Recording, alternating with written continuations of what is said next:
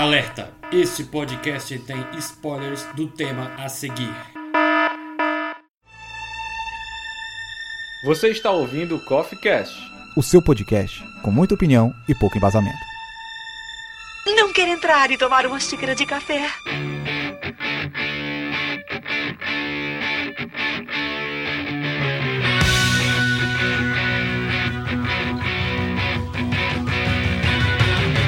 Fala galera, sejam bem-vindos para mais uma edição do Coffeecast, este que é o melhor podcast da sociedade. E hoje eu reuni dois amigos para falarmos sobre essa geração que não sabe se decidir se algo é muito bom, se é mediano ruim, tudo é bom, tudo é ruim. A gente está sendo muito crítico com os filmes de hoje, né, com as séries, tudo, né, videogame, livro. Eu queria falar um pouco sobre isso aqui com vocês que já podem se apresentar para os ouvintes. Aqui é o Guga Souza e a qualidade sempre vai superar a quantidade. Aqui é o Davi Cardoso, o seu Dharma fazendo diferente dessa vez, e eu vou pegar a frase do Guga que ele utilizaria dias atrás quando iríamos gravar este tema. Eu não tenho frase. Aqui é o Emanuel e criticar é fácil, difícil é fazer. Eita! Bom, gente, aqui quem tá falando é o Davi, não é o Emanuel. Mas quem falou agora foi é o Emanuel, ele faz parte lá do, do grupo do WhatsApp do Sessão Dupla, que tem eu, ele e o Guga. É a primeira vez que estamos gravando juntos aqui com o Emanuel. Então, cara, eu queria que você pudesse falar um pouco sobre você para os ouvintes, quais são os seus projetos aí, que você trabalha com cinema, não é? É, eu, tô, eu estudo cinema, estudo de formato avulso, né? Porque a gente temos aí a internet, YouTube, temos profissionais aí que disponibilizam cursos é, gratuitos e outros cursos para a gente se profissionalizar. E também eu comecei a produzir algumas coisinhas. Tem um grupo, um projeto de teatro e que a gente quer começar um projeto de cinema e aí eu estou estudando para isso. Muito bom, muito bom. E para aqueles que são do Sessão Dupla e estiverem ouvindo esse podcast, finalmente esse encontro aconteceu, né? Guga versus Emanuel. É verdade. Finalmente. Versus não, que hoje a gente não vai debater. Será? A gente vai concordar enquanto eu tô falando, a gente vai concordar. Eu tô sentindo isso. então vamos logo começar esse podcast que eu tô doido pra ouvir como é que vai ser essa conversa, esse debate. É, pegando a, a frase do Lex Luthor, no maravilhoso Batman vs Superman. Filho de Krypton versus o morcego de Gotham. Eu sou o filho de Krypton. É, com certeza, né?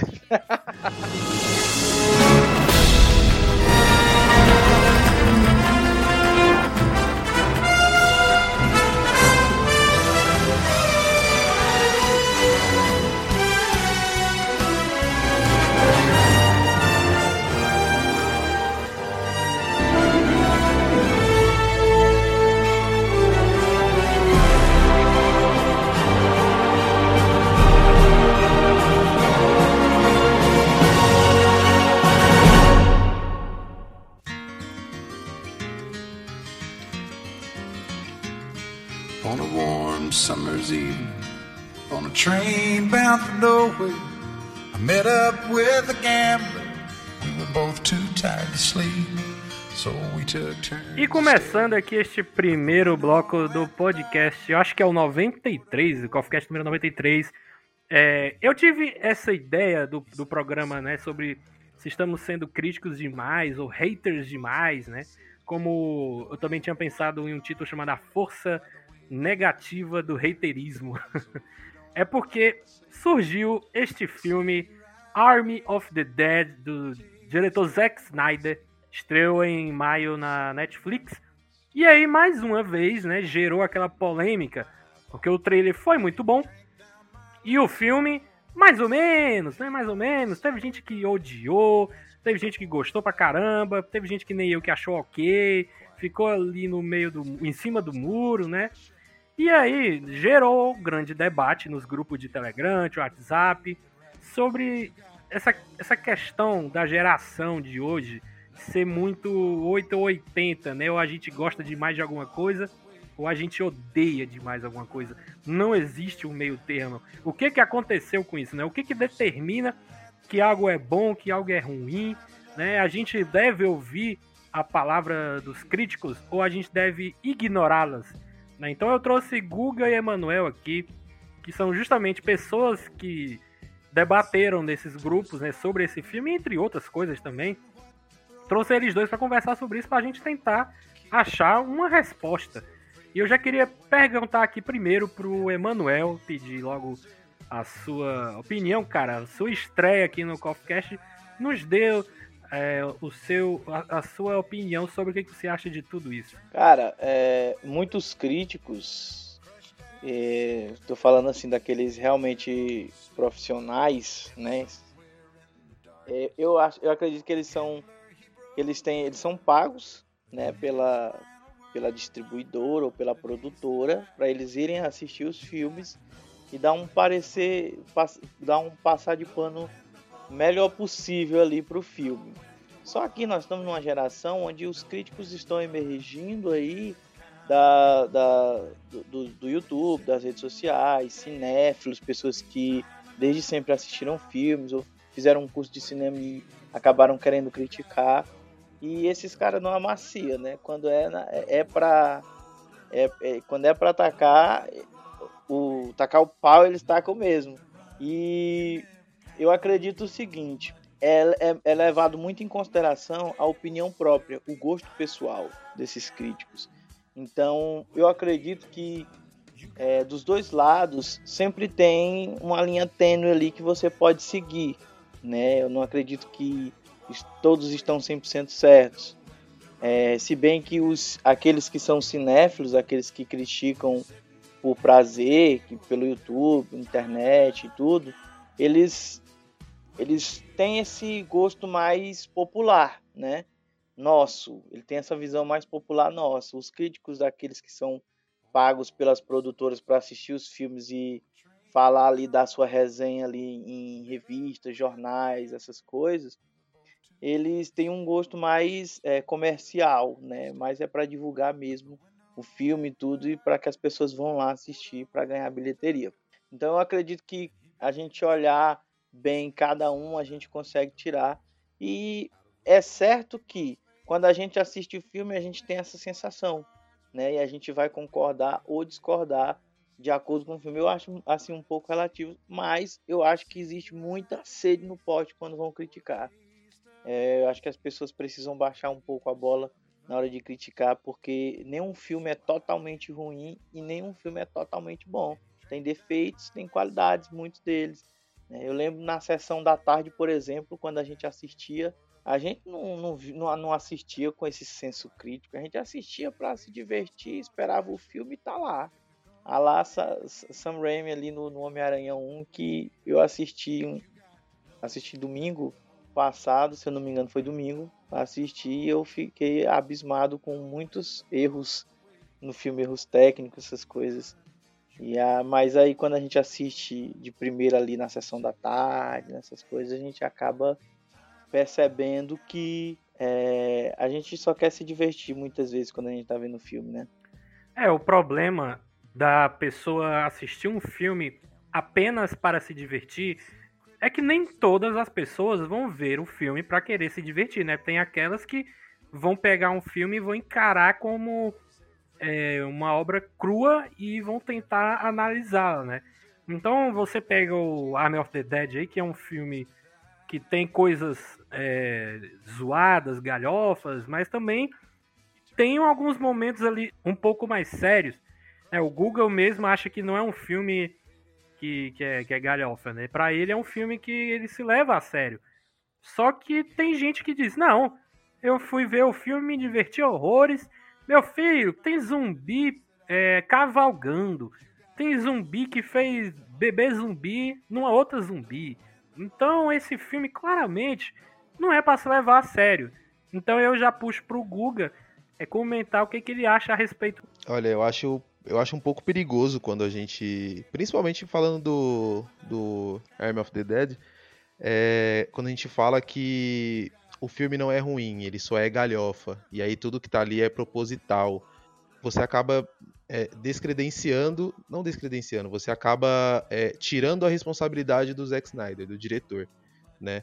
Eu não acho que ele fez é, aquilo, tipo, pensando em ser galhofa, pensando em ser um filme B. Até porque ele acabou de entregar pra gente o, o Batman vs Superman, onde ele se leva muito a sério.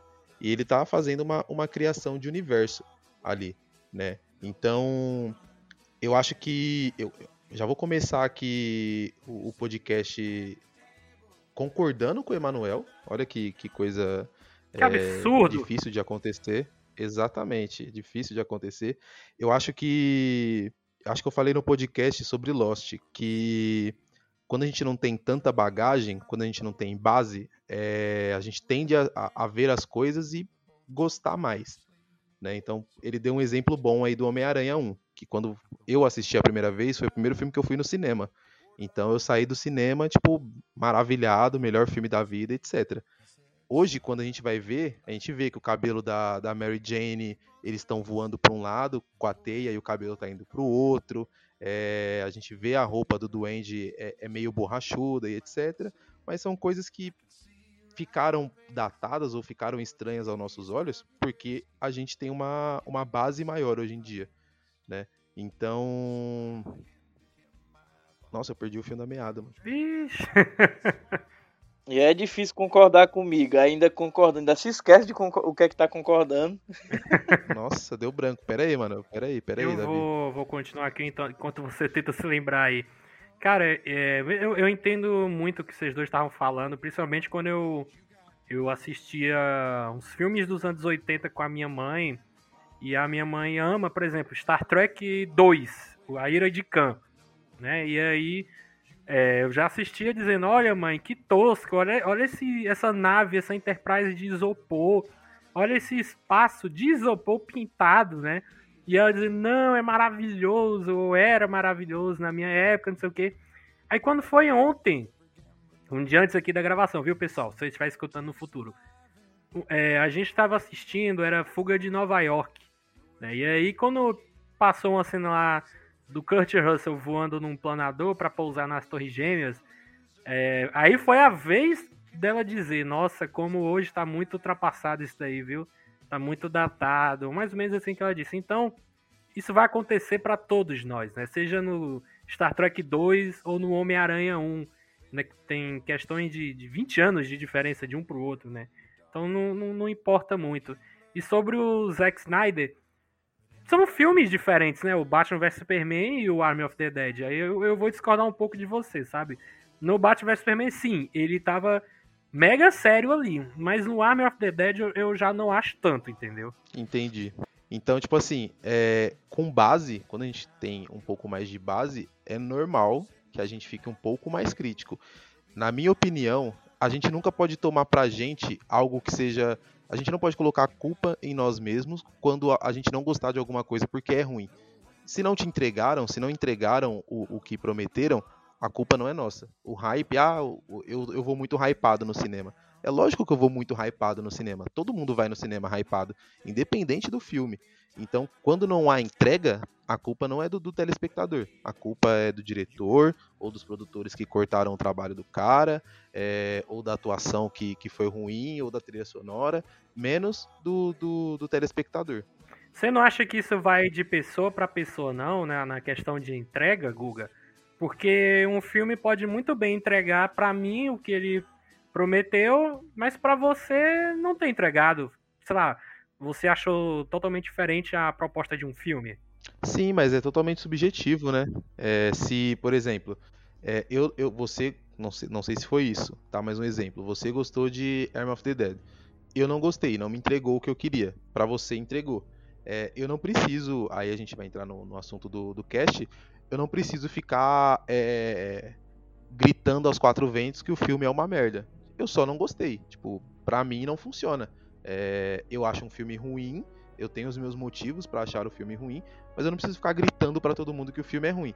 Assim como se você gostou, é... beleza, a gente tem um exemplo do, do, do Afonso Solano que odiou o, o, Parasita, né? E é um filme que, até onde eu sabia, até antes de eu ver o, o comentário dele, era o concurso. Todo mundo tinha gostado. Ele só falou, eu não gostei, ponto. Ele não precisa me convencer de que o filme é ruim. Ele só não gostou. É, porque gosto, na verdade, gosto é, é algo que não se, prova, não, não, não se comprova, né? Nem se prova. Você não tem argumento para gosto.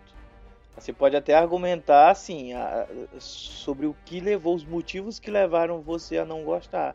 Mas não argumentar de forma com que você vá convencer que o gosto da outra pessoa está errado.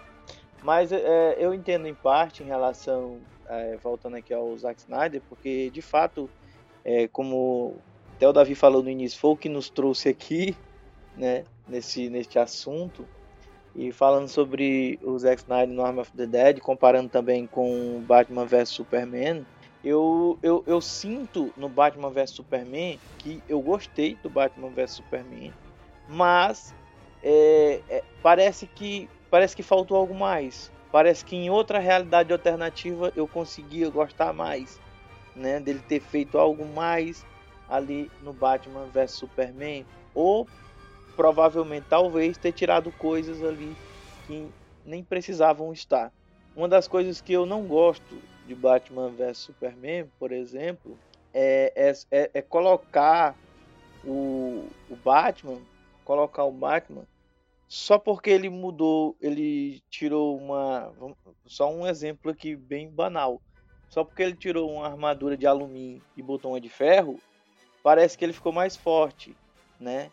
Sendo que, por mais que ele tenha treinado o braço para levantar um peso enorme, ele não treinou sua estrutura óssea para suportar uma armadura tão pesada. Não, mas aí.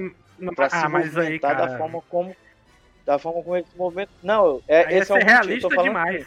É, é uma explicação é, um filme de quadrinho. Não, eu sei, eu sei, eu entendo. Eu tô falando assim, é um motivo que levou-me a esse, a esse desgosto, né? Mas não é o único. Eu também entendo. É, é, porque senão também, como é que existe um homem que veio do, do espaço e tá voando e tudo. É, senão ia ser. ia querer ser realista demais num filme de herói, né? Mas assim, no todo, no todo, eu gostei sim de Batman vs Superman. Eu gosto de Batman vs Superman. E Arm of the Dead eu entendo também, porque realmente Arm of the Dead, ele entrega o trailer como se fosse a, o pensamento. A, ele entrega o trailer como se fosse a explicação daquele, daquele cara lá que mandaram eles lá para Las Vegas, né?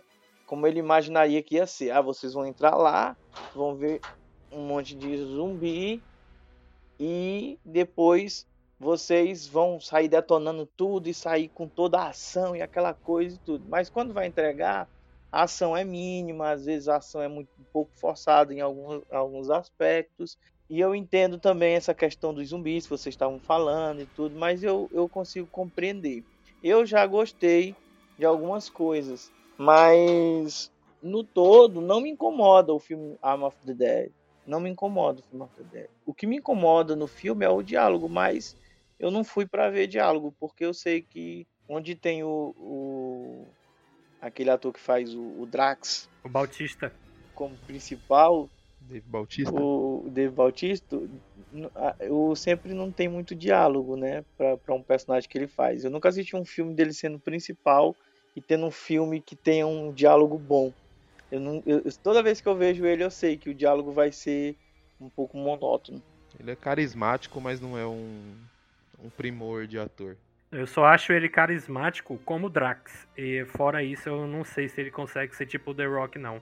Ah, não. Outros, outros níveis são totalmente diferentes. Ele tem que camelar muito ainda para ser um The Rock da vida. É, mas voltando ao, ao Army of the Dead, cara, o Emanuel falou uma parada aí que foi o que aconteceu comigo, né? A questão da expectativa, né? Do que, que a gente estava esperando do filme e a entrega foi totalmente diferente. Eu tava achando que o filme seria mais ou menos como Aliens o Resgate, né? Que a equipe da Ripley vai lá no planeta, vai dar de cara com os aliens, vão ficar presos ali, mas vão ter confrontos com esses alienígenas, né?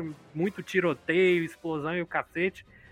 E foi como o Emanuel falou, não foi exatamente assim. Ele foi com cenas de, de ação mínimas, assim, são poucas, né? É, é, demora muito, assim, para chegar em Las Vegas, né? Porque ele vai construir primeiro a relação da equipe, que é muito rápida também. É, eu não sei se eu devo criticar isso ou não. Acho que não, porque senão ia tomar três horas de filme também se ele desenvolvesse todo mundo ali, entendeu? Mas, eu, mas mesmo assim, eu consegui achar ok. É um filme, para mim, nota 6, 6 de 10, assim, sabe? É, ele, ele. É porque a minha média é 7. Eu sempre. Nos, nos colégios que eu estudei, a média sempre é 7. Tem gente que bota 5, mas para mim a média é 7. Então, para mim, ele é um filme nota 6. Ele tá abaixo da média. Mas ele é um filme que passa, sabe? Não é um filme que eu amo, mas também não é um filme que eu odeio demais, assim. E pra mim, ah, eu não tô fazendo nada aqui no, no sábado ou domingo. Tem esse filme aqui de zumbi com alguma cena de ação. Vou ver que isso é bom. Eu sou, eu sou assim, sabe? Não só com o Army of the Dead, qualquer outro filme também. Que tenha cara. Mas você foi sem expectativa? Cara, eu acho que eu fui com um pouquinho de expectativa. Acho que só um pouquinho, assim, sabe? Porque é, pelo, o trailer era bom, o trailer é bom. Aí depois eu fiquei, nossa, vai estrear semana que vem, né? Isso dia 14, sei lá. E eu tinha visto os primeiros 15 minutos com o meu irmão, né? Na, na, no YouTube. E aí eu já gostei, né, do, do que eu vi. A introdução é muito massa. E aí depois vira aquilo, né? Personagens de, de, desnecessários, né? Tipo a filha do Bautista. Enfim, aí já é adentrar demais no filme. É, o. Eu não sou o maior entusiasta do Zack Snyder, principalmente nesses últimos anos. Né? Gosto muito do que ele fez no começo da carreira. E para mim é impossível você ir, tipo, é, não, eu não tava com hype absurdo, não, não, não era igual eu fui ver Ultimato, sabe? Que você fica tipo duas semanas é, ansioso e etc. Não é, não é isso. É, mas guardada a devida proporção, eu queria assistir o filme, porque eu gosto muito de Madrugada dos Mortos. Para mim é o, é o melhor filme de zumbi, tipo, de 20 anos pra cá, vamos colocar é, esse tempo. É, então, quando falar, o Zack Snyder vai fazer um filme de zumbi. Falando, beleza, me entregou o Batman vs Superman, é, que pra mim, toda vez que eu, eu gostei na época, e toda vez que eu assisto agora, eu desgosto um pouco mais. Sempre. Eu sempre vou desgostando um pouco mais. É, mas ainda tem um mérito. É, Liga da Justiça, eu prefiro nem falar sobre, porque eu fico cansado só de, de lembrar. Então, ele não é o, ele não é o cara que. Eu não sou fã, não sou muito fã. Mas eu tenho esperança por do que ele fez no começo da carreira. E aí, quando ele vai e me entrega esse filme, eu não acho que é injusto a gente criticar e falar mal e, e etc. E no meu caso, é, porque não é culpa nossa, não é minha culpa dele ter feito um filme ruim na minha visão, é culpa dele.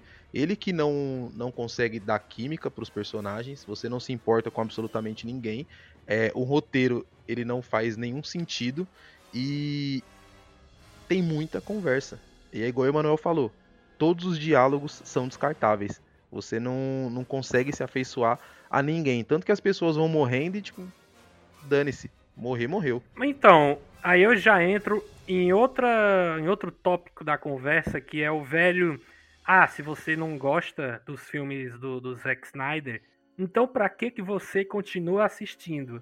Sabe? É a mesma coisa do Adam Sandler, mas a gente vai já passar para ele. E aí, eu, o que, que, que você diz para essas pessoas, cara? Porque eu conheço gente assim, tipo, ah, você já não gostou muito. Não tô falando de ti exatamente, Guga. Mas, tipo assim, ah, você já não gostou de BVS, já não gostou muito de Liga da Justiça. Pra que, que você vai assistir o Army of the Dead, então? Já que você não é fã do cara. Ah, eu, no meu caso, eu não. Eu não. Tipo, eu não vou pelo diretor. Ah, eu não gosto do diretor, então eu não vou assistir o filme dele. Eu vou assistir o filme que, que eu achar que eu devo assistir, tipo, o que vai me chamar a atenção. É, se o Zack Snyder um dia fizer um filme de terror, eu não vou assistir, porque eu não vejo terror mas é por conta do gênero. Eu não. Como você disse que é beat do Nolan, né? Eu acho que eu não tenho nenhum, tipo, diretor que eu falo, nossa, eu, eu sou beat desse cara, eu só vou assistir porque é ele, ou eu odeio algum diretor a ponto de falar, eu não vou assistir por conta. Do, eu não vou assistir esse filme porque quem dirige é esse cara. É, eu não tenho muito disso, não. Outras pessoas, aí eu acredito que sim.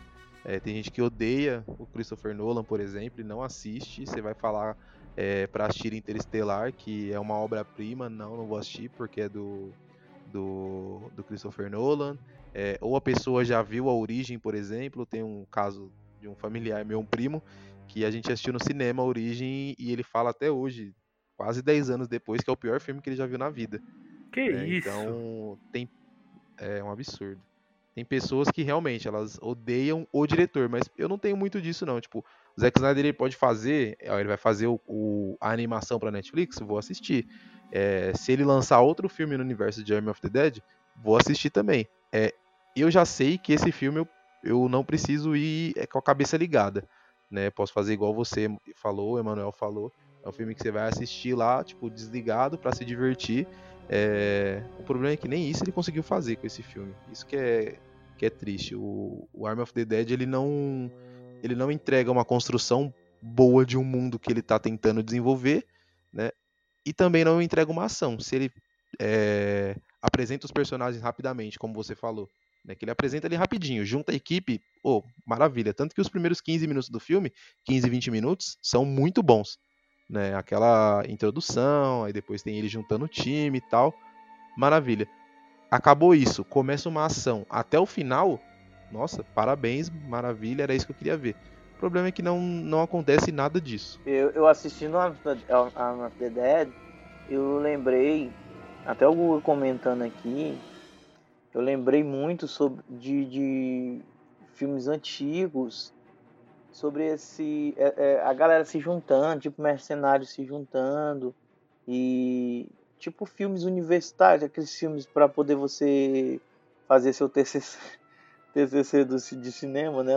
Filmes universitários, testes, essas coisas, filmes bem baratos, porque eu acho que um filme desse com um orçamento pouco nas mãos de alguém que, que tivesse um, uma, um norte para onde queria ir, eu acredito que sairia muito melhor com pouco, com pouco recurso do que com tanto recurso que teve, é, que foi na mão do Zack Snyder. É, parece até que eu não, eu não gostei, né? Na verdade eu gostei, mas é porque é o seguinte, nós não podemos, é, uma das coisas que nós não podemos fugir é dos fatos, né? Do, dos fatos em que esse filme nos colocou, porque de fato, até mesmo no início do filme, ali com aquele mistério do que é aquilo, aqueles caras conversando, teorizando, ele lhe coloca numa posição de começar a pensar também e imaginar o seguinte, hum, esse filme aqui, ele vai me dar uma, um ambiente do qual nós não saberemos quem são, de onde vêm, para onde vão, então vão colocar os personagens em uma, em uma dificuldade em relação a enfrentar seu inimigo, porque ele não sabe. Né? Geralmente quando a gente não conhece, tem a dificuldade de enfrentar, de derrotar e tudo. Mas não, é, é meter bala, correr, sair em ação, explodir alguma coisa, como eu posso dizer, contar com a, com a coincidência do roteiro em alguns lugares. Quando for para conversar, fala qualquer coisa, para o tempo do filme rolar, até chegar no, no, momento em que parece até que tipo eu lembro, assim, assim, eu tenho, eu tenho um jeito quando eu estou ensaiando é, uma peça de teatro, que é o seguinte, eu escrevo um roteiro, eu escrevo as falas e escrevo tudo, a, a, as rubricas chamadas, né, que é o que é que eu quero ali que aconteça naquele momento. Ah, falando de tal, pega uma taça ali, balança um pouco e diz debochado. Você não confia em mim porque você tem inveja, mais ou menos assim, né? Só que é o seguinte, aí eu pego esse roteiro, eu pego tudo isso e guardo para mim como diretor. No teatro, tô falando no teatro, guardo para mim como diretor. E digo o seguinte, olha, a cena é essa, vai acontecer isso, isso e isso. E aí eu coloco os atores para ir fazerem sem saberem as falas e começarem a inventar porque eu quero que saia mais natural possível. Parece que Zack Snyder faz isso no cinema, porque no cinema isso é, não, não seria muito bom, né? Não funciona bem, porque pode fugir da linha ali, tem essa, toda essa questão. Eu não sei muito sobre roteiro de cinema, que é algo que eu pre, pretendo estudar muito. Eu acompanho algumas pessoas roteiristas num grupo de Facebook, roteiro de cinema, mas eu não, não tenho essa noção total de roteiro. Mas eu, a, a gente consegue entender mais baseado em filmes bons, né, que tem bons roteiros, e os filmes que não têm bons roteiros. Então a gente já consegue ter essa base nisso, né? A gente até a gente até pode perguntar: "Ah, Guga, mas qual é a tua experiência com roteiro para falar tanto de roteiro?" Ora, a experiência dele de roteiro é um filme com roteiro bom, que ele já assistiu e sabe como é que ocorre quando o roteiro é bom, né? Faz com que o filme ele te, te prenda ali e quando tem uma direção boa também. Eu, como eu até falei uma vez no grupo, eu acredito que o Zack Snyder se daria bem é, fazendo série. Eu acredito. Porque o Zack Snyder, eu, eu, pelo que eu percebo, pelo perfil dele, ele tem uma visão muito. Ele tem uma visão muito continuada. Que é tipo assim, ah, esse filme aqui. Não, esse filme aqui disse isso aqui, mas é na continuação. Eu quero fazer uma continuação. Ah, eu quero fazer um spin-off aqui que vai explicar isso. Ah, isso aqui vai ligar com isso. E aí vocês vão entender, né? Foi uma coisa que aconteceu com Liga da Justiça. O cara teve que fazer quatro horas de filme, que até inicialmente pensaram em dividir em como se fosse uma, uma minissérie lá, né? Em quatro episódios de uma hora. Foi, fez quatro horas de filme para falar o que ele queria falar em quatro horas de filme, o corte dele. Né? Porque ele disse que o corte lá da primeira Liga da Justiça foi, entre aspas, boicotado, não foi o dele, foi mudado e tudo. E eu acredito que é, ele é desses caras assim, que ele pensa em muita coisa, ele disse, eu quero botar isso, eu quero botar isso aqui também, ah, isso aqui vai falar disso, isso aqui, e eu acho que ele não está entendendo como filtrar ainda, né, essa, essas coisas e colocar nos filmes dele. Eu, eu, eu entendo como isso. Encerrando aqui a parte de Army of the Dead, nós vamos falar agora de um outro assunto bastante polêmico, que é o ator Adam Sandler, né? O ator, comediante Adam Sandler, que faz em uns projetos duvidosos, né? Que deixa muita gente irritada, né? Talvez o Emanuel, talvez o Guga, mas que diverte muita gente por aí que diz que o Adam Sandler é um gênio da comédia porque ele faz de propósito esses filmes ruins porque ele, ele já se provou ser bom ator em alguns filmes. Então eu queria a opinião aqui do nosso querido. Eu disse, por que, que eu só chamo de Guga se é Emanuel, porra? O nosso querido Emanuel. É, Emanuel, dá, fala aí, cara, o que, que você acha dessa parada do, do, do Adam Sandler? Porque não é que eu odeie o cara 100%. Tem filmes dele que eu gosto. E tem filme ruim que eu gosto também. Só que de uns tempos pra cá, 95% do que ele faz são filmes que não tentam ser bons, né? Tentam ser ruins. Aí os 5% é o Joias Brutas, por exemplo, que é um filmaço. Eu pelo menos achei um filmaço. É, ele tá muito bem no filme. É, mas depois disso ele volta a fazer né, filmes como Halloween do Hub. Sabe? Então eu queria saber de ti, cara, o que, que você acha disso. Estamos certos? Estamos errados? Cara, o Adam Sandler é o seguinte é, a dedicação do Adam Sandler nos filmes é como se fosse a dedicação de um, um trabalhador comum, né? Um trabalhador comum. Vou explicar por quê. Por exemplo, um trabalhador comum quando está em casa, ele está de sunga no seu quarto, sozinho, tomando seu café sem camisa, ventilador ligado, rindo, falando, mastigando com a boca aberta. Mas quando ele está na casa de outra pessoa ou até mesmo no trabalho, ele já tem uma postura bem diferente, né? Que é essa a educação que ele recebeu e ele sabe se portar em lugares diferentes, ele sabe se adaptar. Quando ele está nos filmes dele, ele não está nem aí. Ele está no filme dele, o filme dele ele bota para ser galhofa mesmo, é, é, é, aquela coisa, efeitos especiais. Ele, a, ele deixa os efeitos especiais parecerem da forma com que a gente vê que diz assim, meu Deus, que tosqueira. É daquele jeito mesmo. E assim, a família se diverte assistindo aqueles, aqueles filmes.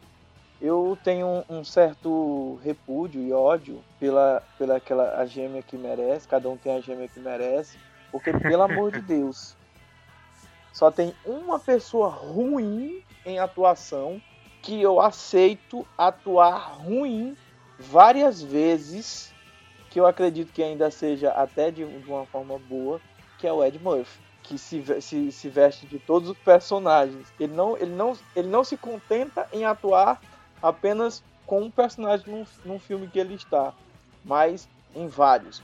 Então eu acredito que o Adam Sandler ele não consegue fazer nem ele mesmo imagine uma versão feminina dele.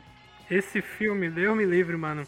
Eu, eu, eu lembro que eu tava no terceiro ano do ensino médio e a- uma galera foi pro cinema, né? Não, vamos pro cinema. E aí, cara, eu queria assistir Motoqueiro Fantasma 2.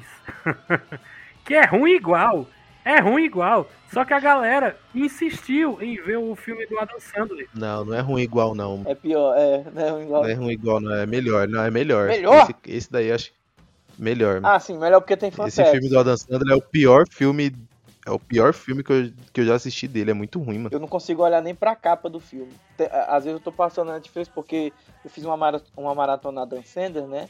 E aí pulei esse. E aí direto a Netflix tá me notificando ele. Eu não consigo olhar nem pra capa dele. Eu não quero ver ele. Eu, eu falei, eu conversei, eu conversei com a Netflix. Se o Elisandro tivesse aqui, ele, ele- diria que, tipo, ia furar os olhos com os próprios dedos, ou estaria tendo um derrame, se fosse pra falar de Adam Sandler, assim, ou assistir um filme dele, entendeu? Mas, Por isso que eu queria ele aqui, mas ia ser muito engraçado. Mas enfim, continua. mas assim, eu não achei. Eu não achei a Dan Sandler. Nossa, que super ator em Joias Brutas. O filme, ele tem um peso. Cara, o filme é muito bom. Eu acredito que o diretor. Na verdade, eu acredito que ele seguiu uma cartilha do diretor. Porque de vez em quando, em alguns momentos ali do personagem, eu vejo, eu vejo um, um- uma faísquinha do Adam Sandler dos filmes dele, de comédia, quando ele tá fazendo ali uma parte mais dramática nos filmes dele, né? Ou uma coisa mais expressiva, entre aspas. Mas assim, Adam Sandler ele tem filmes que acerta, né? Eu tô lembrando só de Clique, por incrível que pareça. Ah, do Gente Grande também. Eu acredito que é, é- é- se eu não me engano, que seja um. Porque assim, o filme, por mais que não tenha uma produção muito boa, mas a temática do filme, falando sobre essa questão da velha guarda e a nova guarda, os filhos, eles prestando atenção nos filhos, nessas coisas. Tô falando dos dois filmes, né? Tô falando logo do- dos dois filmes, Gente Grande 1 e 2. Dos dois filhos, essa questão da mudança, o, a galera que antigamente era na, tava na infância fazia certas coisas, aí eles não fazem mais, mas aí eles ainda querem se aventurar em algumas coisas como se fossem crianções e acabam se dando mal. Aí vem uma geração, uma geração que é os caras lá que são tudo de faculdade, bebendo, e tudo não sei o que, e os filhos deles que tentam se adaptar na sociedade, né? Porque tem uns pais um pouco da antiquados e tudo, querem ensinar outras coisas para ele, os filhos mexendo na tecnologia, se envolvendo, e tem essa essa dualidade, né? É, eu sei que muitas pessoas, pela forma como o filme é abordado, não reparam nisso, né? Só vê galhofa atrás de galhofa, essas coisas, ou até reparam e vem um pouco raso, e eu não, e é como o Google disse, não é culpa do espectador, porque geralmente às vezes o próprio filme te tira do foco do próprio filme, né? Para fazer algumas piadas de, de peido, piadas sexuais, aquelas piadas, né? De tiozão. E, e o Adam Sandler insiste nos filmes dele essas coisas, mas ele tem esse acerto que é gente grande, é, é um acerto porque ele é um pouco menos, ele é mais, ele é mais centrado em, relação aos outros que ele tem, menos viajado e tem o clique, né? Que o, o clique, apesar de ter alguns, tem, tem algumas falhas sim em, em- em algumas coisas, porque é Adam Sandler, né? Mas o clique ele é um, ele é um filme muito bacana, cara. Além de ter também uma, uma- um, um enredo profundo, uma, uma, uma narrativa não, como é? Uma temática profunda ali, falando sobre a questão de ter domínio sobre sua vida, controle sobre a sua vida, sobre o que você quer que aconteça e o que não quer que aconteça, pular certos acontecimentos para buscar o ápice da felicidade, né? E tem essas, toda essa questão. Então acredito que a Dan Sandler acerta em algumas coisas e um- uma das coisas que ele mais acertou foi com tudo que ele faz, ele ganha dinheiro e tá só ganhando dinheiro, tá metendo no bolso. E eu acho que ele já entrou nesse conformismo aí de só meter dinheiro no bolso e fazer o que ele quer fazer. Então, né, eu, eu, eu queria falar uma parada do Adam Sandler. Primeiro, editor, bota aí o que, que o Elisandro acha de clique. Adam Sandler. Pô, Ah, Adam chegou a hora. Virou Adam mestre. Adam Sandler, vou, vou tocar real aqui. Vou tocar real daqui, tá? Já que esse é o momento de abrir o coração, tudo que fica, tudo que for dito nesse CoffeeCast fica nesse CoffeeCast. Não é isso que a gente tá dizendo? É. Não é esse o acordo? É. Quem gosta de Adam Sandler é retardado. Pronto, falei, tô livre, foi... Aqui, ó, vocês Tá estão chamando a Harley Quinn de retardada, então, tô, né? tô falando é geral. Falando é geral. A única forma de defender o Adam Sandler é me matando. Clique é um filme que o cara tem um- bota um controle remoto no cu. Aí tu vai dizer que o filme é bom. Aí você vê o nível. É, em segundo, é, é uma- o Adam Sandler, pra mim, é- Eu vou falar uma parada que é a mesma coisa que eu falei no, no Coffee Cast do Nicolas Cage. Se você não ouviu, procurei que tá bem legal. Que a gente falou coisas parecidas, do tipo. E o que eu digo mesmo pro Adam Sandler. Cara, você vai se conformar mesmo em fazer projetos medíocres? Quer dizer, pra mim, medíocres, né? Pra galera que ama ele, já não é. Então, já entra no debate, né? Se a gente tá sendo crítico demais. Só que é muito relativo, né? Porque tem muito filme dele que é uma bosta. Uma bosta. Principalmente esses que ele tá fazendo na, na Netflix, né? Os Seis Ridículos, Zerando a Vida, é o, o Halloween do Hub. Sabe? Que ele tem uma voz irritantemente irritante. Eu não sei pra que que ele faz aquilo. E aí você, Manuel, falou do Gente Grande, né? O Gente Grande eu considero um filme ruim. Só que eu gosto do primeiro, pelo menos. Eu fui no cinema com os meus irmãos e a nossa mãe, a gente deu muita gargalhada. Mas se eu fosse avaliar ele hoje, ele parece um conjunto de sketches, sabe? Do, sei lá, Saturday Night Live deles. E o 2, agora o 2, o 2 não dá. O 2 é, é ruim, é horrível, terrível. Não dá. O 2 não dá. Agora, por exemplo, clique, golpe baixo, como se fosse a primeira vez. Eu adoro esses filmes. Nem aquela parte da flecha mortal. A Flecha Mortal foi a parte que eu mais ri no cinema. A parte que eu mais ri, o- todo mundo dando pé nas carreiras. E aí toca a música do ACDC e o Kevin Smith correndo lá, botando a, a mão na, na coxa, né? Porque deu cãibra nele. Na, e na, na época eu achei que ele tava, sei lá, se cagando. Aí eu comecei a rir, mano, sabe? Perdão, é Kevin James. Ma- Mas é isso, eu admito que pra mim ele é um filme ruim, mas ele é tipo guilty pleasure. Eu gosto desse filme ruim. Mas, sei lá, daí pra frente, cara, eu, eu não consigo. Eu acho que só mesmo os Joias Brutas que eu gosto dessa parte pra frente. Os de comédia eu não consigo mais, né? Tem aquele. Cara, como se fosse a primeira vez. Eu falei, mano. Eu falei clique, golpe baixo, como se fosse a primeira vez. Eu gosto de todos esses três, cara. Eu acho que deve ter algum outro aí que eu tô, tô esquecendo. O Paizão, eu não lembro o que, que eu acho do Paizão, mas esses três que eu mencionei eu gosto pra caramba, velho. Só que, né, é como eu falei, o Adam Sandler parece que gosta de, de fazer esses projetos merdas. Aí eu tô ganhando um tubo de dinheiro. Aí, vou, vou perguntar a mesma coisa que eu falei no, no cast do Nicolas Cage. Tu, vai, tu quer ser conhecido mesmo por esse cara que faz filme de comédia ruim? É isso mesmo que você quer? Você não se importa com isso? Ah, É, é complicado pra mim, sabe? Porque se fosse eu, cara, eu, eu não ia querer, não. Eu ia tentar ao máximo fazer bons projetos. Mas o Adam Sandler parece que ele não entende disso, né? Ó, demorou bastante, mas eu discordo do Emanuel. E, consequentemente, agora também discordo do Davi. Mano, eu sou fã, eu sou fã do Adam Sandler por dois motivos. Primeiro, ele é um puta empresário. Ele roteiriza, dirige, produz, atua, é, ele faz tudo nos filmes dele. Então, tudo que vem de dinheiro, pra quem que vem? Pra ele. Então, ele é ele foi muito visionário nisso, né, de uns bons anos pra cá, tudo que ele que, que tem de produção, roteiro e atuação nos filmes dele é tudo com ele. E cara, eu acho ele um bom ator. E não só por conta de Joias Brutas, eu acho ele um bom ator de comédia. É é, é Halloween do. Como é que é o nome do filme? Do último da, Netflix? É Halloween do Hub, né? Halloween do Hub. E você dizer que ele é um bom ator de comédia, velho. Então, aí você- calma, eu vou chegar lá, calma. Esse filme aí, pra você ter uma ideia, eu não lembro dele, eu assisti, eu não lembro. Eu não lembro de ter dado uma risada. Eu lembro que eu achei ruim quando eu assisti. E só que ele é um bom ator de comédia, ele já se provou um bom ator de comédia. Ele faz, ele fez boas comédias, ele não faz, né? Ele fez boas comédias. Por que choras, Jim Carrey? Ah, não, aí não tem como. Aí não dá pra comparar. É um é tá em uma prateleira e o outro tá em outra lá pra baixo.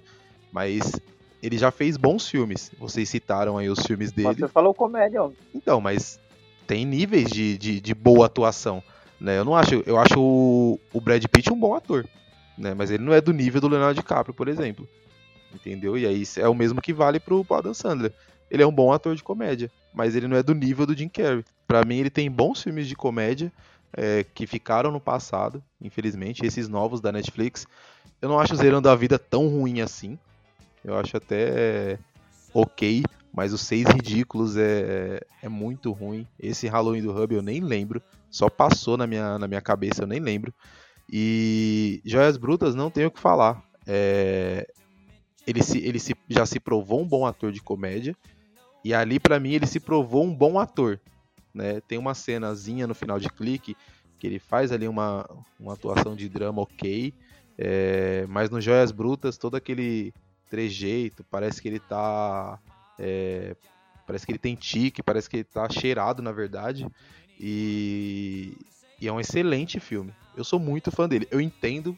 Eu, tipo, é uma discussão que eu nem tenho. Quem odeia ele, é, por exemplo, você falou do Elisandro, que ele não gosta e não assiste, etc. Eu não julgo, porque não é bom, né? É, eu gosto pela galhofa, mas eu gosto. Mas então, cara, eu acho que nem a galhofa desses últimos filmes dele salva. Concordo. Porque eu também, eu também gosto de filmes galhofa, adoro. Só que é demais os do Adam Sandler, é tudo igual, entendeu? E, e aí não tem nada de, pra tirar de bom nisso, entendeu? Pelo menos pra mim. Não sei se você vai concordar. Não, eu concordo. Desses últimos filmes, é... não, não se salva. É muito ruim, tipo... E aí não é só ele que tá, que tá mal. É... A história é ruim, as piadas. Eu lembro de uma de uma cena desse desse Halloween do Hub que ele entra na delegacia lá e e é o gordinho lá que é o é o Kenan, o Kenan do Kenny Kell. Não, o policial, o, o xerife lá. Ah, o Kevin Smith. Isso, o Kevin Smith. Presta atenção, idiotas! E aí, eu, eu não lembro exatamente o teor da cena, eu só lembro que eu tava sentado aqui na frente do computador e tava eu tava assistindo na TV e eu tava sentado na minha cadeira de computador aqui, eu olhei, eu falei, meu Deus do céu, só quando você passa a mão na cabeça assim e você só fica com vergonha. Foi o que eu senti nessa cena. Eu não lembro exatamente qual que era, mas eu lembro do meu sentimento, que foi vergonha alheia. Eu falei, meu Deus, que coisa horrorosa, mano. Pois é, cara, eu, eu, é isso que eu não consigo entender para quem defende o Adam Sandler. Tem um filme dele na Netflix também, que ele teve aí uma, ele teve aí um tempo aí com a Netflix bom, né? Quer dizer, tá tendo, né, ainda, eu acho. É, tem um, é um Andy. Não, mas é o Nicolas Cage, né? Não, não, é o Adam Sandler. O Andy, o nome do filme, que ele é produtor, é tipo um produtor de Hollywood lá, conhecido, aí parece que ele, ele tá em decadência, aí ele conhece uma, uma, uma atriz, uma, uma cantora, atriz, que ele quer produzir ela, e ele vê talento nela, quer produzir ela, assim, ele tem essa, essa dinâmica com ela, também com a carreira dele e tudo, então, e aí ele consegue. Nem é tanto comédia esse, né? Não, não, é. Eu não sei, eu não sei se é um filme baseado nele, em algum acontecimento da vida dele, e aí ele deu uma adaptada bem adaptada mesmo, ou é baseado na, na vida de alguém, de um amigo dele, de alguém, porque pareceu um filme baseado aí em algum em alguma história, porque não pareceu uma história original dele não, não, não tem as mesmas características.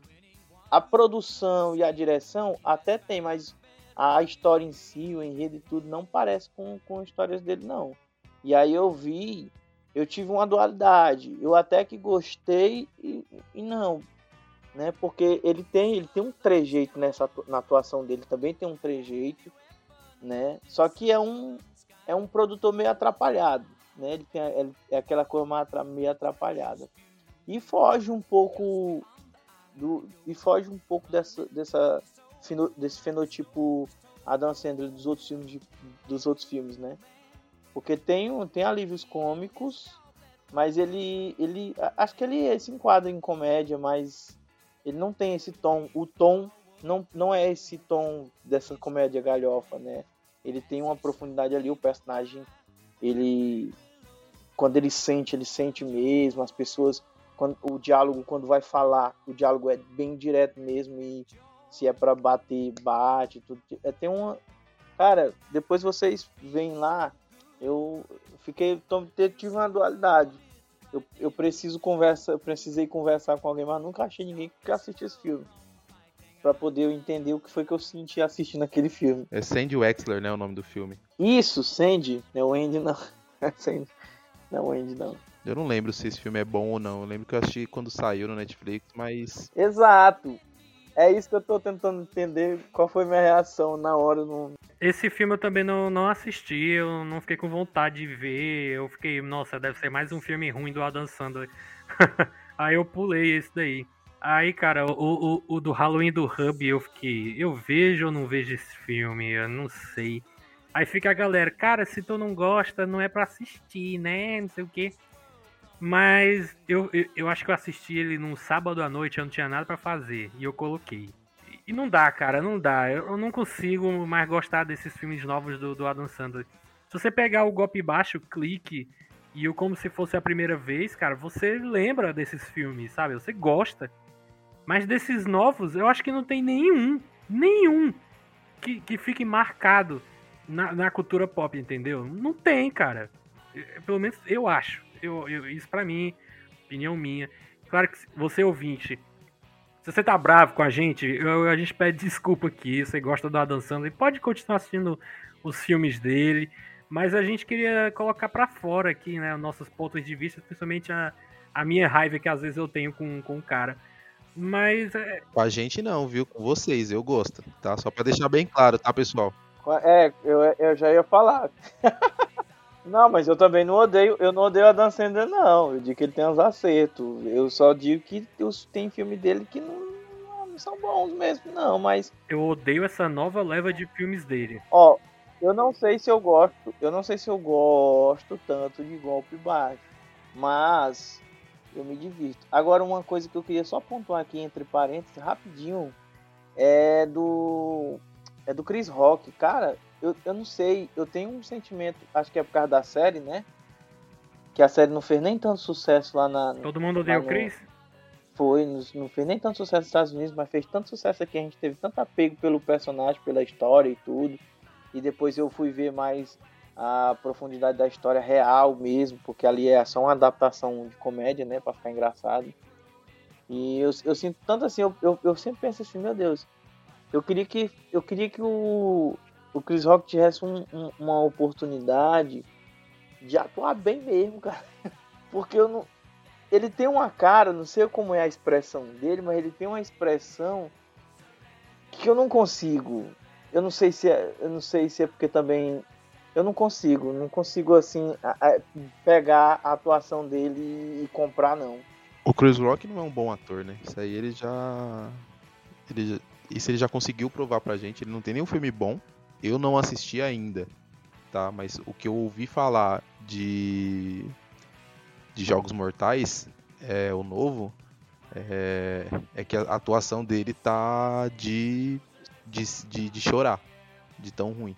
Muito provavelmente eu não vou assistir, porque terror não é o meu, não é meu forte. Mas ele não é um bom ator, né? Cara, mas tá mais pra investigação. O... Ele, é um, ele é um excelente stand-up. Todos que eu já vi são muito bons. Mas atuando, ele é fraco. Eu não assisto stand-up gringo. É porque metade das piadas ninguém entende, né? Que é só pra lá. eu não entendo. Pois é, eu não consigo entender. Não tenho esse time, esse time cômico de. Mas eu vou procurar ouvir porque. Até porque também eu preciso muito dessas gírias, dessas desses dialetos americanos assim, porque como eu, é, eu, eu, eu gosto da, do, do inglês, da, da língua inglesa, né, do idioma, eu gosto de aprender mais coisas, aprender expressões, essas coisas assim, mais da, da galera mesmo do popular. Mas eu, eu sempre penso, mas na hora que eu vou botar, eu digo, ah, vou ver uma coisa aqui em português. e Guga? Um stand-up, stand-up que eu tô falando. Sim, sim. Guga, você não gosta nem de Máquina Mortífera 4? Tem um Chris Rock. Nossa, eu nem lembro de Máquina Mortífera. Não, é, esse Buddy Cop foi o que nunca o Jet Li, cara. Me pegou. Nunca assisti, mano. Máquina, ó, Máquina Mortífera. A, a lembrança que eu tenho é é aquela cena do Mel Gibson, acho que é no primeiro filme.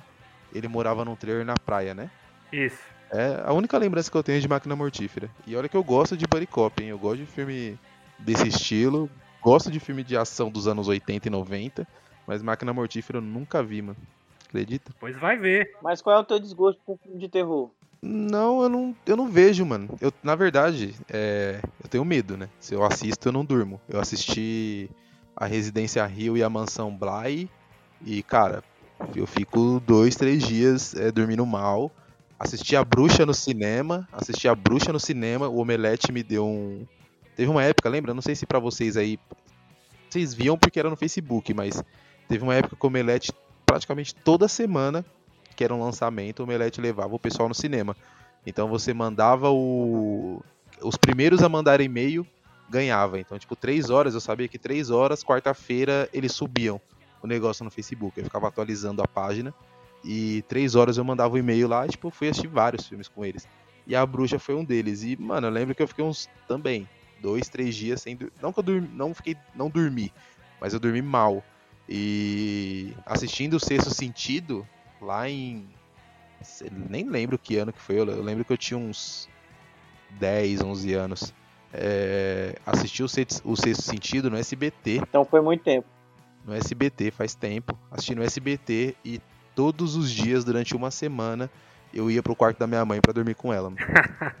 a bruxa eu só achei super de boa, dormia tranquilo. Não assisto, não assisto. Ó, eu fui assistir, eu fui assistir o Sexto Sentido um dia desse. Nossa. Não, mas hoje, hoje, se eu assistir o Sexto Sentido, é mais de boa. Mas já, mas já spoilado. É, spoilado não tem. Não, não, é, não é tão bom. Você tem que assistir e, e pegar o, o plot. Mas terror eu só não assisto por isso. E eu adivinha onde foi que eu peguei spoiler? Num filme do Adam Sandler. É. Como se fosse a, como se fosse a primeira vez. Onde a menina fala, dá o spoiler. Eu disse, não, eu tava querendo assistir, mas vou assistir spoiler. É porque eu vejo tanta gente, tipo, reclamando hoje em dia do terror, de como está o terror, que eu não me sinto. Na verdade, eu tenho dois gêneros que não. Eu passaria a vida sem assistir. Que é filme, tá? Filme de terror e comédia. Filme de comédia. Série de comédia, eu, tipo, se eu puder, eu assisto. Eu sempre tô assistindo uma. Filme de comédia? É, filme de comédia, pra mim, eu poderia passar a vida sem assistir. Como é que tu gosta do Adam Sandler, cara? E Jim Carrey? Como é que tu gosta? Ah, mas os caras fizeram um filme muitos anos atrás. Eu, tenho, eu já tenho uma bagagem. É, exatamente. Eu tô falando, tipo, de hoje. O que, que tem de comédia boa hoje? Tipo, que você fala, putz, essa comédia aqui é, é, muito foda. O que eu lembro aqui de cabeça que eu gostei e não é tão bom é Família do Bagulho e Férias Frustradas. É o que eu lembro. A gente largou mesmo o tema, né?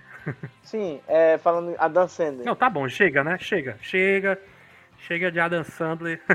Vamos partir para o último tópico aqui, bem rapidinho, que é Star Wars. Esta franquia amada e odiada por muitas pessoas. é porque provavelmente a gente vai acabar dizendo que no final das contas os fãs é que são chatos. os fãs de Star Wars são os fãs mais chatos do mundo, sabe? E por conta de um filme que é Os Últimos Jedi, que eu gosto, sabe? Para mim é o segundo melhor filme de Star Wars, perdendo apenas apenas perdendo apenas para episódio 5, né, o Império Contra-Ataca. Isso para mim, né? E aí, cara, o filme ele tomou certas decisões que desagradou muita gente, mas agradou uma outra parcela também, que tipo assim, ah, não foi exatamente como eu esperava, principalmente a partir do Luke Skywalker lá, um Jedi caído e tal, é, da suposta tentativa de matar o Kylo Ren lá, que era o sobrinho dele, o Ben Solo. Tem gente que entende por que, que isso aconteceu, e tem outras pessoas que odeiam, sabe? Que ah, o Luke nunca faria isso, tal, não sei o quê, e, entre outras coisas que, que a galera reclama, e aí sim criou um buraco negro, sabe? Que absorveu, parece que todas as outras coisas boas que a franquia tinha. E aí quando surgiu The Mandalorian, né, que é a série, parece que a galera resolveu esquecer a trilogia sequel para focar só nela. E aí eu queria falar pro Guga é, o que, que ele acha disso aí. Sobre o hate e, e tudo que, que permeia essa última trilogia, é, eu não consigo entender, de verdade, o, o hate das pessoas no, no, no episódio 8. Né? Porque assim, você tem. Acho que pra uma franquia dessa, você tem que agradar tanto os fãs como é, captar fãs novos. A gente tava 40 anos. 40 anos não, né? Porque a gente teve a trilogia de 2000, vai. A gente tava quase 20 anos sem nada de Star Wars no cinema. Né? Então você vem entrega um episódio 7, ok, tipo, é um bom filme. É, Os caras reimaginaram ali o episódio 4, se você pegar as situações, elas são bem parecidas. Então, isso, com isso você consegue agradar é, os fãs antigos e captar fãs novos. Colocou isso como base, já tem estabelecido, faz o episódio 8 e ali pra mim eles, com, eles começam a tomar uma nova direção. Falou, Star Wars foi muito bom até esse momento, é, contou a história que a gente é, acompanhou até aqui, só que agora a gente precisa ir para uma outra direção, a gente precisa expandir o universo, né? E todo mundo que gosta de Star Wars e tem gente que é muito mais, não, não diria que é muito mais fã do que eu, mas é muito mais estudioso do que eu ou, ou é, consumiu muito mais coisa do que eu, sabe que o universo de Star Wars é o é o que faz ele ser tão foda. E aí no episódio 9, é, você joga o episódio 8 fora, ao contrário do Davi que acha que é o melhor filme tirando o episódio 5, para mim o episódio 8 é o melhor filme entre todos, tá? É, quem for fã da, da, da, trilogia, da trilogia original, como eu sou, que me perdoe, mas para mim o episódio 8 é o melhor filme de Star Wars. E para mim é isso e ponto. E aí vem o episódio 9, joga o episódio 8 fora, porque se você pensa, pen, para, faz esse exercício. Pensa o que aconteceu no episódio 7, termina o filme do episódio 7 e gruda o episódio 7 no episódio 9. É a continuação. Não, é, os caras jogaram fora tudo que tinha no episódio 8, onde eles estavam propondo uma nova direção, ir para um outro lugar, expandir o universo. E para mim, é, isso é mais do que normal, é natural. Você não precisa ficar amarrado no Luke Skywalker, na família Skywalker, no Palpatine, é, em todos esses personagens que, gente, a gente, a gente ama. Eu amo Star Wars, eu amo o Luke, eu amo a Leia, eu amo o o Jabba, eu amo, eu amo, amo todos, amo Han Solo, amo todo mundo. Só que já foi, é, a época deles passou e a gente precisa renovar, a gente precisa ir para frente. Acho que os fãs não entendem isso, não, não, esses fãs mais mais raízes, mais hardcore, que, que querem a, a coisa do jeito que sempre foi, entendeu? Então, esse hate para mim, eu consigo entender, mas eu não concordo em absolutamente nada. Eu sei que os caras, é, eles queriam que, que a franquia deles continuasse intacta, do jeito que é, etc, etc. Mas, cara, não é assim que funciona, não é assim que a banda toca. As coisas precisam acontecer, elas precisam ir pra frente partir do momento que você é, tira tudo que tinha no episódio 8 de, de bom, que era qualquer um pode ser o, um escolhido, qualquer pessoa pode ser uma pessoa especial, um molequinho no final do filme é, puxando a vassoura com a força, ali a gente entende que qualquer pessoa não, não é tipo diminuindo, mas é tipo qualquer pessoa pode ser o, o novo Luke Skywalker. E aí no episódio 9 não nada disso importa e a gente vai trazer aqui a família. Tudo é, é tá envolto na família. Eu acho isso muito, muito, muito, muito, muito fraco, muito, muito preguiçoso, sabe? Tipo, você não, você vai ficar sempre jogando no seguro.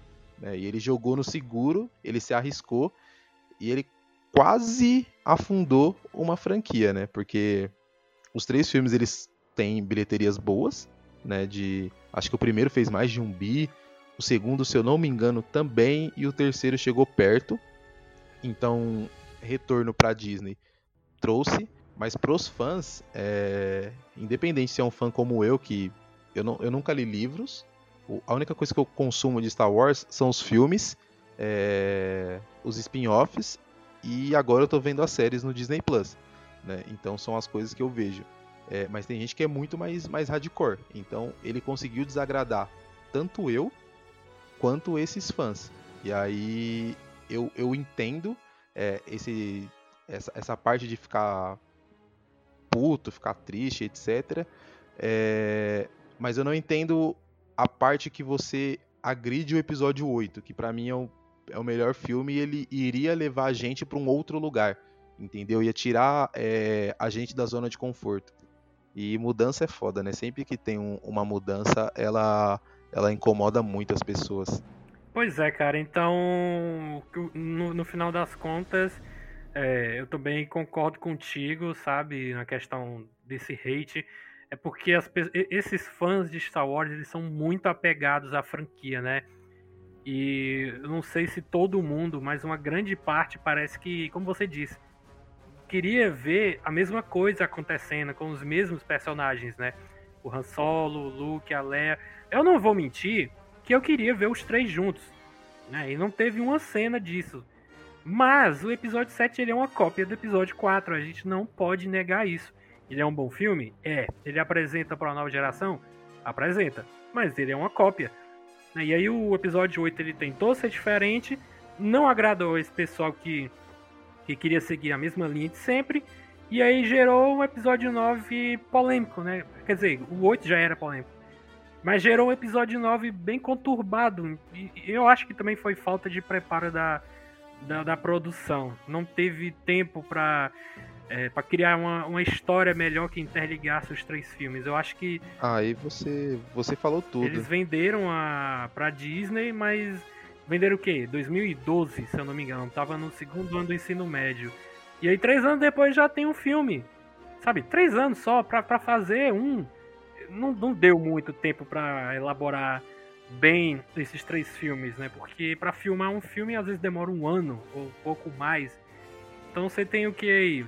Um ano pra elaborar três filmes bem direitinho, né? Tem uma pressão muito grande que, que eles têm. É Star Wars, né? A maior franquia do, do cinema, né? Claro que tem outras aí, mas é a maior franquia conhecida. Então eles tinham que ter muito cuidado com isso e acabaram não tendo. Coisa que acabou acontecendo no inverso com o Mandalorian, né? Que estreou e caiu na- no gosto de todo mundo. né, o tempo pra, de produção entre a, a venda da, da, da Lucasfilmes pra Disney, a produção e o lançamento do filme é muito curto. É, não, não tem. Você vê que não, tem, não teve nenhum tipo de, de planejamento, nenhum tipo de cuidado é, com a franquia. E, e é triste, né? Porque eu, eu, eu espero Tipo, se você falar pra mim, ó, a gente comprou agora e a gente só vai lançar o primeiro filme em 2018. Não tem problema. A gente espera seis anos e, e, e vem com uma trilogia, tipo, bem armada, bem feita. É, eles não tiveram esse cuidado e eles tentaram trocar a roda com o carro andando. Então. J.J. Abrams é, dirige o primeiro filme, né, o episódio 7. O Ryan Johnson dirige o terceiro filme, o segundo, desculpa alguém ia dirigir o, o, o nono, o episódio 9, eu não lembro qual era o diretor. O cara, Era o diretor do Jurassic World, o Colin Trevorrow. ele largou, quando isso acontece pra mim já é um, um, um mau presságio. O cara largou, falou, não, não vou fazer. E aí volta o JJ é, e, e fica de, de picuinha com o Ryan Johnson. E, e ele tem uma infantilidade gigante, porque ele leva isso pra tela. Tipo, você vê ali vários, vários momentos do episódio 9 que são é, cutucadas no Ryan Johnson. né? Então, além de não ter é, de não ter tido esse cuidado lá quando comprou, quando fez a compra em 2012, é, depois é a Kathleen Kennedy, que é a, que é a cabeça lá da Disney, não, né? Ela é da Sony, né? É, é, é, é da Lucasfilm, eu acho. É, alguém. É- essa pessoa que é a cabeça lá do. do da, da Disney e da Lucasfilm dentro da, da Disney, essa pessoa ainda não teve. é, ela não era o John Favreau, né? Ela não era um fã que tava ali é, fazendo o, o negócio acontecer. Ela não era o Dave Filoni, que, que é um fã e tá ali fazendo o Mandalorian acontecer. Então, ela não, ela não tinha a menor ideia do que ela estava fazendo. Né? Essa pessoa, não sei se é a Kathleen Kennedy, não, não tô lembrando o nome dela. É, essa pessoa não tinha a menor ideia do que ela tá fazendo e ela entrega na mão do JJ, que é conhecido por todo mundo por não saber finalizar nada. Ele não consegue finalizar absolutamente nada. Ele não finaliza é, um filme bem, ele não finaliza uma trilogia bem, ele não consegue terminar uma história de forma satisfatória, nunca. Né? E agora ele se provou é, assim de novo. É pior que eu gosto do, do JJ, sabe? Aquelas coisas que ele tava. Visualmente ele é muito bom. Eu gosto da, do envolvimento dele lá no, no, no Cloverfield 1 e 2, o Missão Impossível 3, Star Trek ele manda bem. Star Trek, pois é, o Super 8. Mas ele chegou no, no Star Wars, né, cara? e Parece que desandou tudo, né, no episódio 9. Então, mas pensa nisso, ele não consegue, tipo, finalizar coisas. Ele vai, ele vai em Star Trek, aí ele entrega dois bons filmes, eu gosto muito do primeiro e do segundo. No terceiro, ah, vou embora. E, e sai do, do projeto. É, mas ele, ele saiu porque ele foi fazer o Star Wars, justamente isso. Ele trocou o Star Trek pelo Star Wars, mas ele sempre disse: Eu sou mais fã de Star Wars do que de Star Trek. Eu lembro de, dessas palavras dele. E aí, quando ele vai fazer um filme, ele faz uma cópia do episódio 4, sabe? É, esse cara, sei não, viu? Então, gente, é, vamos encerrar aqui o podcast. Eu acho que deu para falar de bastante coisa aqui. A gente falou de Zack Snyder e Army of the Dead e outros filmes que ele fez aí, né? O BVS, por exemplo, Liga da Justiça, que foi mencionado. A gente falou aí um pouco do Adam Sandler e agora mais um pouquinho sobre Star Wars, né? Dessas reclamações que estão tendo muito aí por conta dos, entre aspas, fãs, né? A gente não sabe realmente se é, se é um fã, né? Ou se é só um hater mesmo. E eu queria agradecer aqui mais uma vez a presença do nosso queridíssimo Guga. Muito obrigado por ter participado aqui, cara, aceitado o convite. Valeu mesmo. Que isso, mano. Tamo junto. Precisar, só chamar. E a presença pela primeira vez aqui de Emanuel Clayson. Muito obrigado por ter aceitado o convite também. Quem sabe você volta outras vezes aí pra sair na porrada com o Guga, né? Cara, muito bom. Gostei demais de ter participado. E admiro muito o Guga pela, pela sua, sua expressividade. Ele fala muito bem. Só que para deixar uma, um cliffhanger aí para outro episódio. Às vezes ele fala muito bem, só que ele não sabe do que está falando. E... Isso é verdade. Todas as minhas opiniões são baseadas em absolutamente nada. A minha também, cara. O lema desse podcast é muita opinião e pouco embasamento. Então, gente, muito obrigado aí vocês terem participado do programa, vocês dois, e também os ouvintes que nos escutaram até agora. É, sigam a gente no Facebook e no Instagram, a Sociedade do Café, e os nossos podcasts no Spotify, Deezer. Ah, meu Deus. No, Pingo! No Spotify, Deezer e outros agregadores aí. Muito obrigado, falou, tchau, tchau. Até o próximo programa.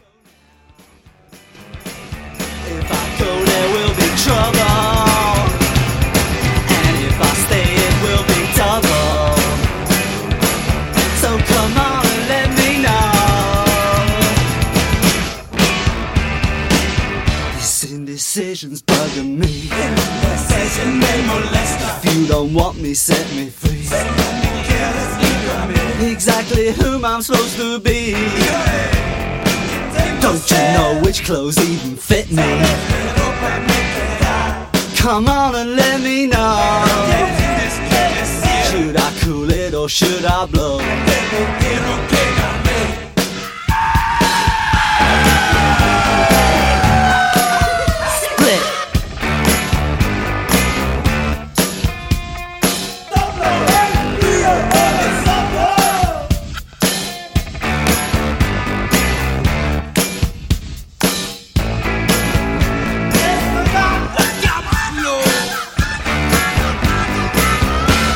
I stay or should I go now? Should I stay or should I go now? If I go, there will be trouble.